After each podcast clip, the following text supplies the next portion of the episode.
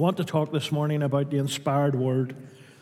And as we look at what Paul said to this young man he's mentoring, I think to get it into the right context uh, of what we're going to look at this morning, we'll just read from uh, 2 Timothy 2, verse 1.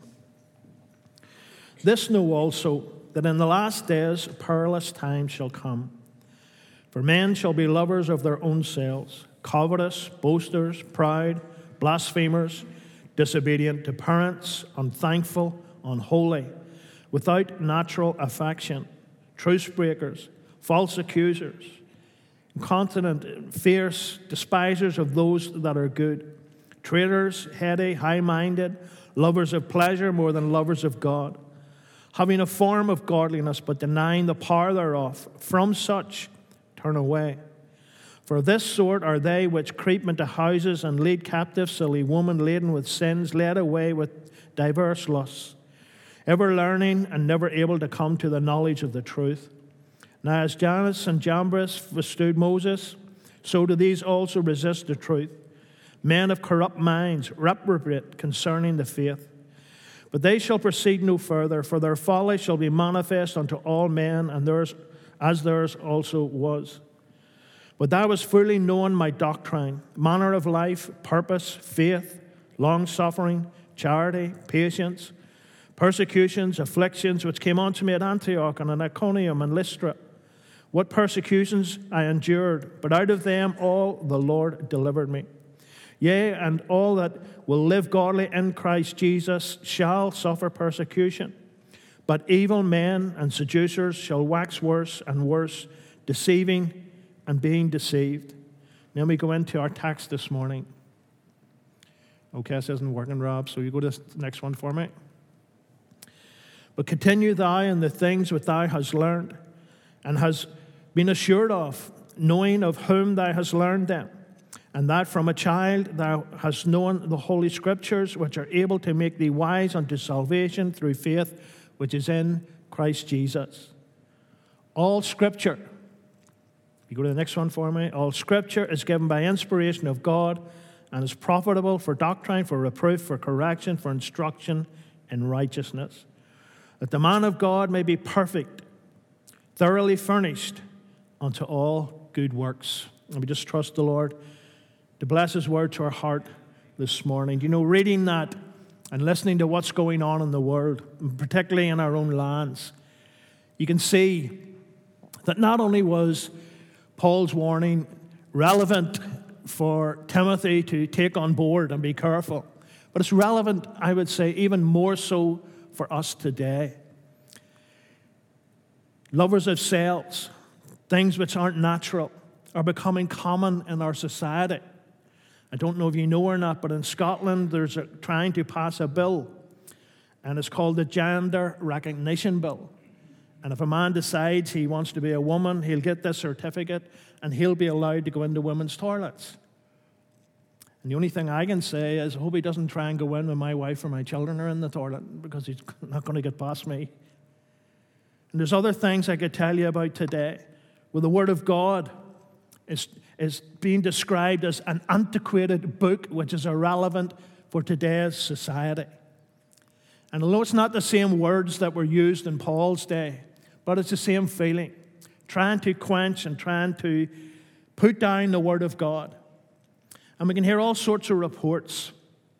And you know, when you hear a report from someone, you know, and you hear these reports, particularly in the news today, I would suggest, what you've got to remember when we listen to these reports, read these reports, or hear on the media, we need to understand that these reports will either be objective or subjective.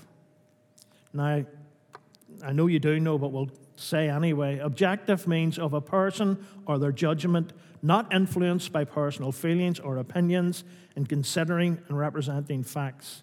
To be subjective means to be based on or influenced by personal feelings, tastes, or opinions or beliefs.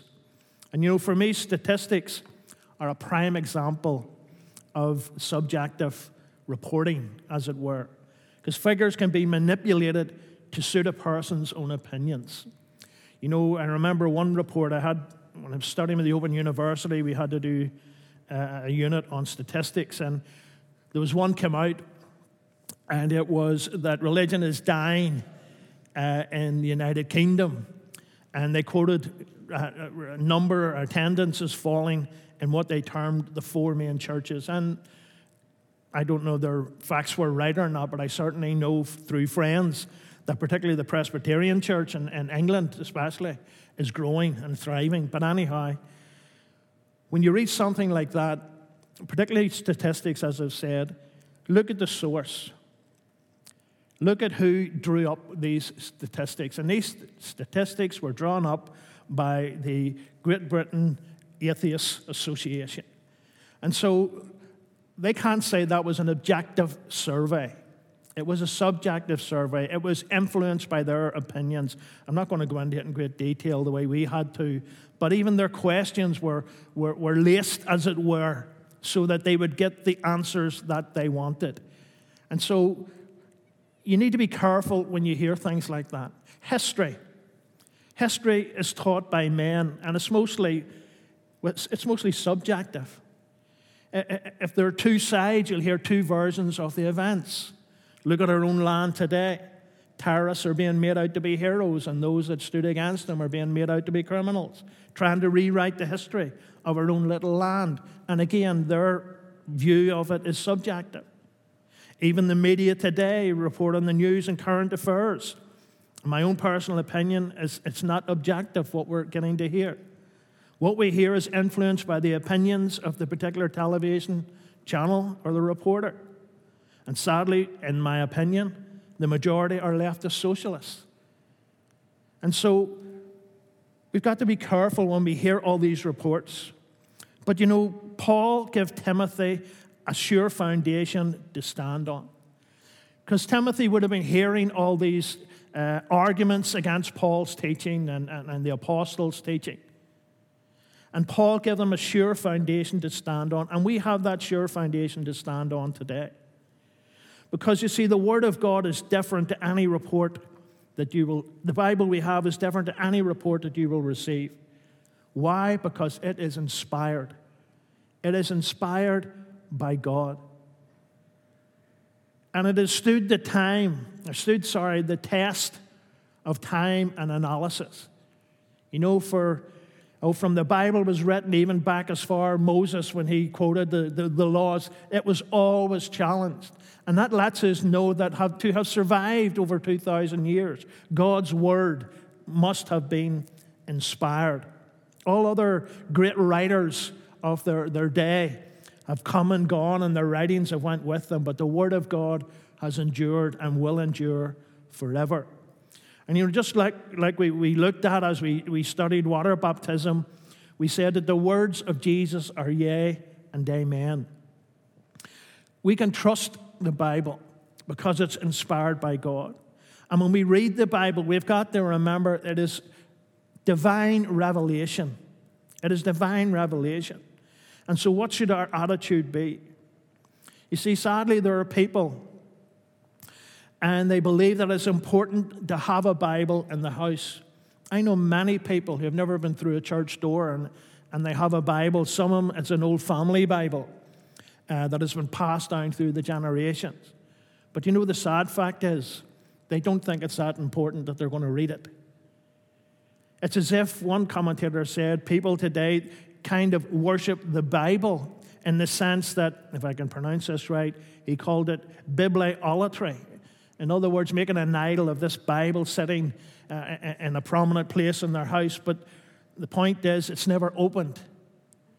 And so it's more important. I don't know what they think they will achieve with just having a Bible in the house. So we ask, what is the Bible then? Well, for me, the Bible is the living word. The Bible is the law of life.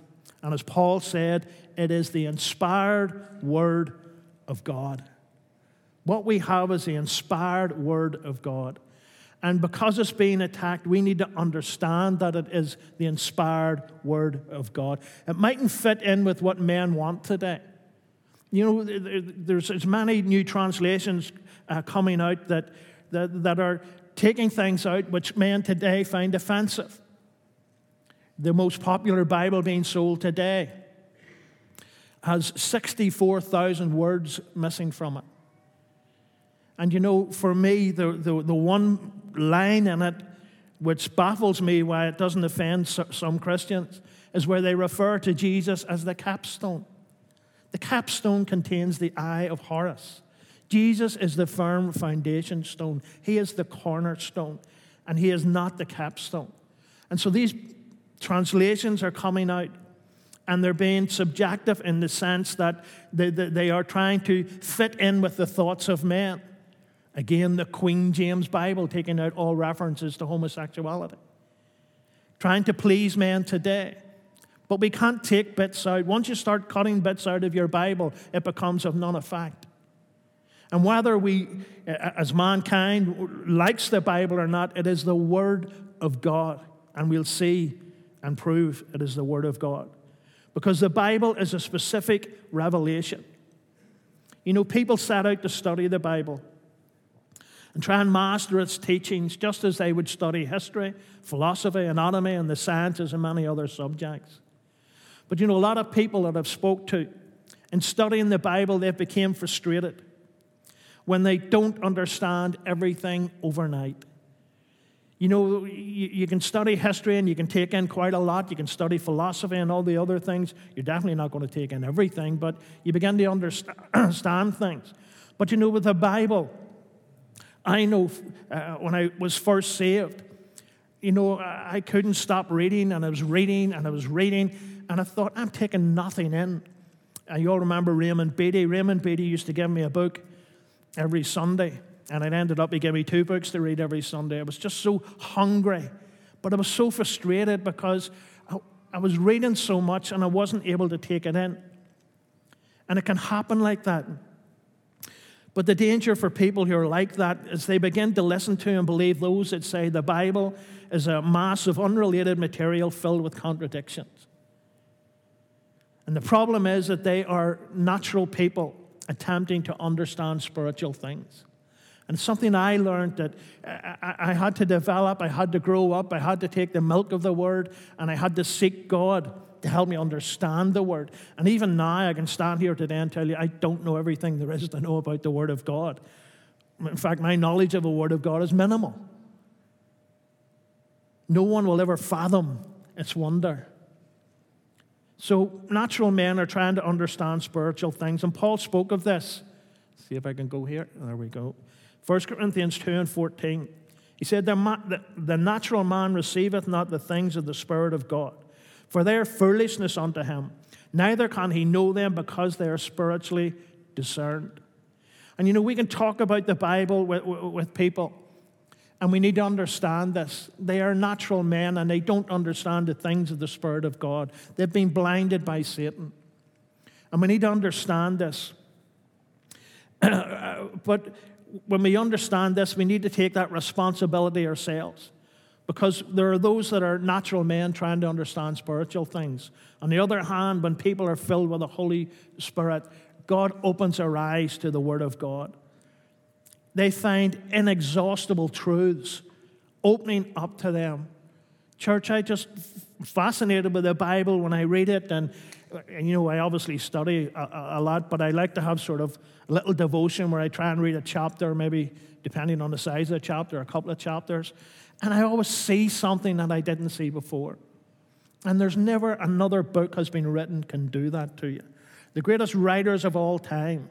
But when you look at the Bible, you can read it for 40 years and you'll look at it one night and you'll see something you didn't see. You'll understand something you didn't understand. That tells me and shows me that this word is inspired by God. You can discover amazing unity and beautiful symmetry in God's message. You can see a, a magnificent interrelationship between its 66 books. You know, a lot of people, I'm sure you know, think that the Old Testament is irrelevant. It's not irrelevant. The Old Testament tells us and shows us God's interaction with his people, shows us the fall of man, and the New Testament shows us the fulfillment of the Old Testament. They are interrelated and cannot be separated. Each one makes its contribution towards the overall theme of God's redemptive purpose for fallen man and how that purpose is culminated in the person of our Lord Jesus Christ. So, what do we mean by the term revelation? You know,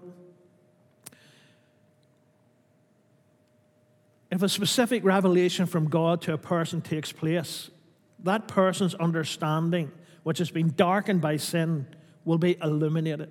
Will be illuminated. And spiritual illumination means the bringing of heavenly light into the soul or life of a person who was born in spiritual darkness and who has lived in that darkness. This is the ministry of God's Spirit to illuminate our minds so that we can understand God's Word. And in sincere desire and honesty, true believers will always pray Open thy mine eyes that I may behold wondrous things out of thy law. Honestly, when you read the Bible, church, is that your prayer? Do you say, Lord, open, do you just open it and, and, and guilty? Sometimes just read and close it again. Yes, guilty. But what I try to do and try to remember to do is just to pray that little prayer Lord, open my eyes that I might behold wondrous things of thy law. And so, to receive illumination from God in regard to the meaning of the Bible, we've got to be faithful to the light or understanding what we're receiving. If our motive of our study is spiritual pride, causing us to be puffed up with our intellectual grasp of the Bible, you're going to grieve the Holy Spirit within you. We've got to be careful to apply scriptural knowledge we receive to our everyday lives. It's so important to, to, to take what you read, to take what God has shown to you, to take what you hear in the house of the Lord and to apply it to your lives. If, if it's just for knowledge, then that's sad. I told you before, I knew a, a, a, scholar, and I have nothing but the greatest admiration and thank God for scholars because we have the Word of God because of scholars, and I don't put them down in any way, shape, or form. I'm talking about one individual. And he was more or less taking the Bible apart one day, and just a little conversation we're having. And I, I asked him, I said, You know, you saying the Word of God isn't the Word of God? And he said, Yes, it is. And I said, Well, do you agree with me that it's the inspired Word of God? And he says, Yes. And he quoted Paul. And I says, Then why do you think that God inspires you today to change something that he inspired Paul to write 2,000 years ago? And of course, he got all defensive and thought I was attacking him. But you know, you can have so much knowledge that you, you begin to think you're greater than God.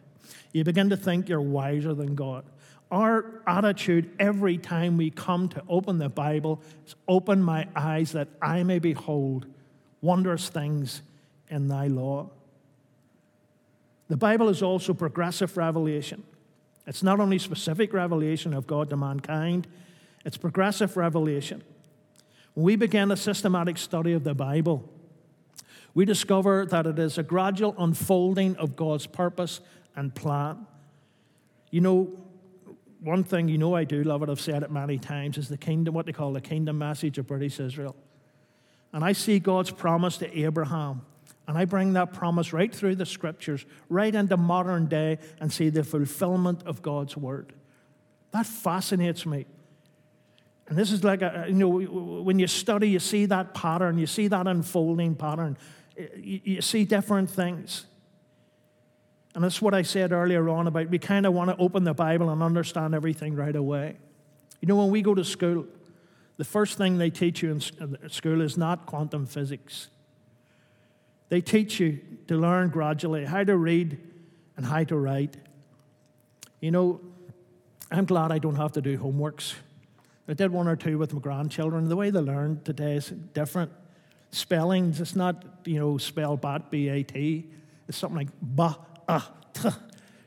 And I think, wait till your mommy comes and she can do it. but they're learning a lot more than we learned, I'll tell you that. But you see what I mean by progressive? The progressive development of our minds begins in school as far as secular education is concerned. But we've got to understand it's the same with God's Word. We learn line upon line, precept upon precept, a little here, a little there. And the Word of God is just so open, just so full uh, uh, of God's wonder that if we really sit down and, and read it and, and take it in and uh, see what God has for our lives, we can be so blessed. The Old Testament, you many people say that the Old Testament is, again, antiquated language and particularly a King James Version, that old excuse they use. But the Old Testament uses a lot of symbolism to reveal the Lord to his chosen. And that's important to understand. You see, when God gives his word, it was to his people. It was to his people. Their enemies could never understand it. But they knew the symbolism that God was using.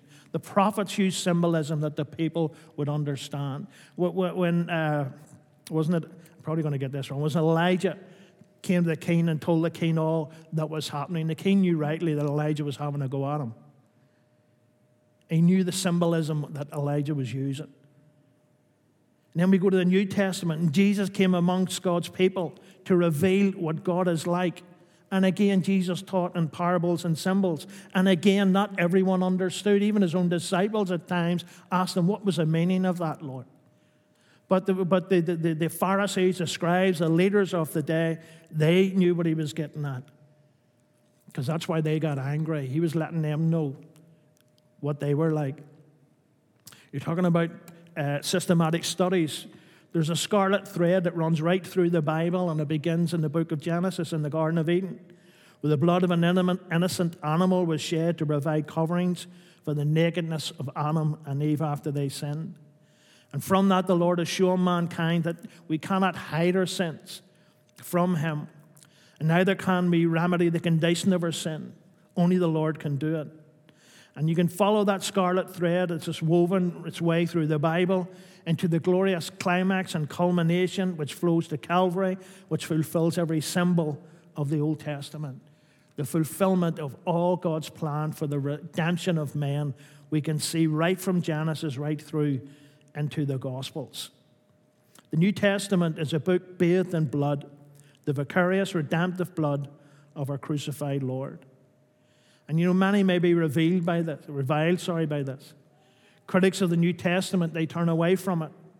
But without the power of God progressively revealed in Scriptures, flowing forth in the shed blood of His Son, then there is no power to save fallen man.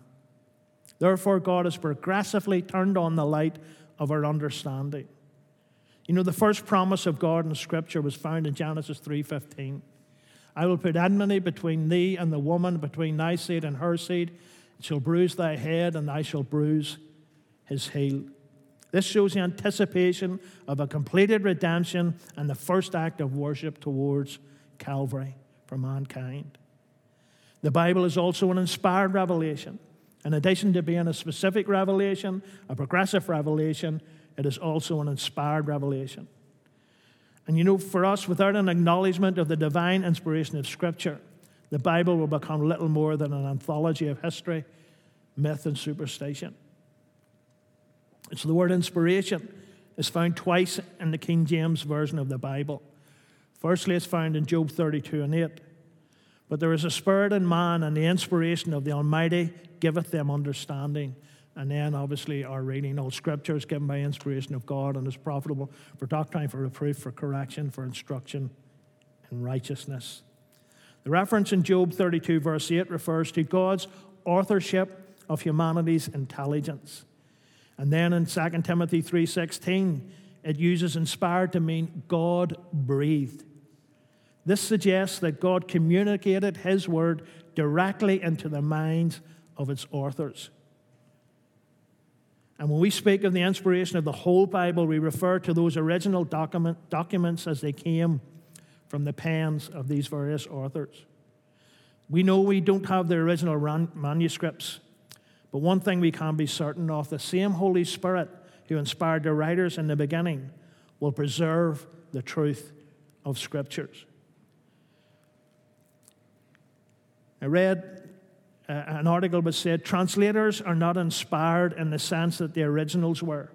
So their choice of words and phrases may not always be completely accurate. Well, I would say God can inspire translators to translate His word. It's when they start critis- or criticizing and, and, and taking away parts of God's word, then I would say they're not inspired. But I thank God for the inspiration of the reformers. I thank God for the inspiration of the men who King James allocated to give us the King James Bible. I believe these men were inspired by God. They were men of their generation. They were men who, in a particular time in history, as God's plan unfolded, were there and God used them. And God can use us today if we stand by His Word. How was God's Word inspired? It wasn't by common inspiration, in the same way that some human uh, literary genius was inspired. God gave his thoughts to individual writers, and they expressed them within the framework of their own unique personalities. Men of God and women of God spoke in old times as they were moved or inspired by the Holy Ghost. 2 Peter 2 and 1, uh, 2 Peter 1.21 For the prophecy came not in old time by the will of man, but holy men of God spoke as they were moved by the Holy Ghost spoke as they were moved by the Holy Ghost. Since John penned the revelation of Jesus Christ, the last book in the Bible, God has not given any new or further, well, some say he's not given any new or further revelation to mankind. I don't agree with that, but he's not given any further books because there's no more to add on. You know, revelation comes to the culmination of the return of the Lord Jesus Christ. So we don't need an extra chapter 23 in Revelation. We don't need an extra book. God, what God wanted man to know, what God wanted man to see, is enshrined in what we have today, the Bible. It is inspired by Him, it is kept by Him, and down through the ages, He has made sure that it is retained within His church. God's will for His people for the ages is contained in the Bible. Everything people need to know to be saved from their sins to live a Christian life, it is in God's Word. We don't need people adding on things. There's nothing to add on. Salvation, the Word of God teaches us, is only in the Lord Jesus Christ. It's not in man. It's not in what church you attend. It's not in what doctrines you hold to.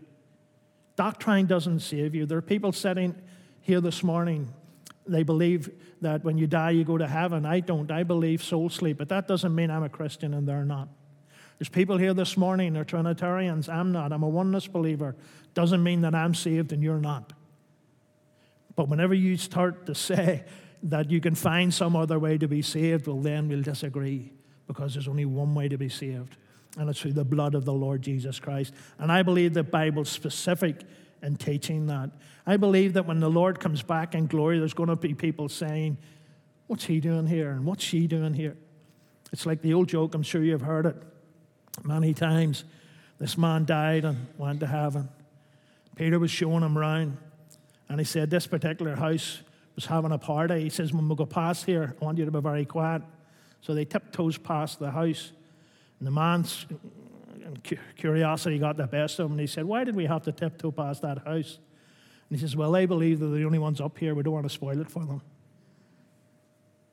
Doctrine won't save you, folks. It's important. Believe me, I believe doctrine's important, but it won't save you. It's the blood of the Lord Jesus Christ. And the Word of God is specific about that. The Word of God is specific that men are sinners by birth and men need a Savior. And the Word of God shows that God provided a Savior. Just like He told Abraham when Abraham was about to slay Isaac. And Isaac, the Lord stayed his hand. And uh, whenever actually Isaac asked Abraham, Where's the sacrifice? He said, The Lord will provide himself a sacrifice. And he did. He came down and died amongst us. People are lost and condemned in their sins, but the Bible tells them that God loves them, and He demonstrated His love in the life, death, and resurrection of the Lord Jesus Christ. All they need to do is accept by faith the message of the living Word of God. The Word of God's challenged every day. Those of you in social media, I don't know if you've seen the thing that's gone around where this atheist, this minister put up a quote from an atheist, and he said it's a great testimony of uh, the, the actual reality of a God. And in this writing that this atheist wrote, he said, when you look at the universe, the expansion of the universe, so many billion light years wide, and so many billion planets, and so many billion stars, and this atheist says, and you're trying to tell me the God who created all this loves you? Yes, he does. and that makes it amazing. When you look at the creation, and again, the Bible confirms the creation, and God is our creator. And then when you look at what He created, and when you understand from the Word of God what He created, and then you understand that Almighty God, who did all this, became a man that He might die for your sins. Surely that brings a blessing to your life. Surely that brings an appreciation that you are going to serve Him, an appreciation that you want to know Him more, an appreciation that you're going to search His Word. And in searching His Word with love, you're going to share His love with mankind. People out there need to be shown the love of God. Lives are being destroyed by what is becoming acceptable in society today. Lives are being destroyed. Young men and young women, they don't know who they are, and they're afraid to speak up in case they get labeled with one of these negative labels that society puts upon you. You know, one lady, I was uh, listening to that report about what the uh, Scottish government are trying to do, and she said that the law, this is a Scottish politician who didn't agree with them, but she said the law states that if I'm in a woman's toilet and a man comes in and I complain, I can be taken to court for homophobia. Is it just me? I don't know. I mean, oh Lord, the world's in a mess and they need Jesus. And we can show them that through the Word of God, that God loves them and died for them, that God created them as He wanted them created, that God's design and plan for them was to be what He wanted them to be. And when they turn to Him, they will get that identity in their life which they're lacking now. They will get that love and that hope in their life that they're searching for, trying all these different things which society seems to think is normal. But you know something? They won't find peace. They won't find the peace of God, which we have, which passes all understanding. So, church, let us stand for the Word of God. Let us not compromise. Let's stand in love, not in bigotry. Let's stand in love and let's stand on the principle that we believe the Word of God has been divinely inspired by Him. And we are going to say yea and amen to God and to His love for us. Let's stand in His presence.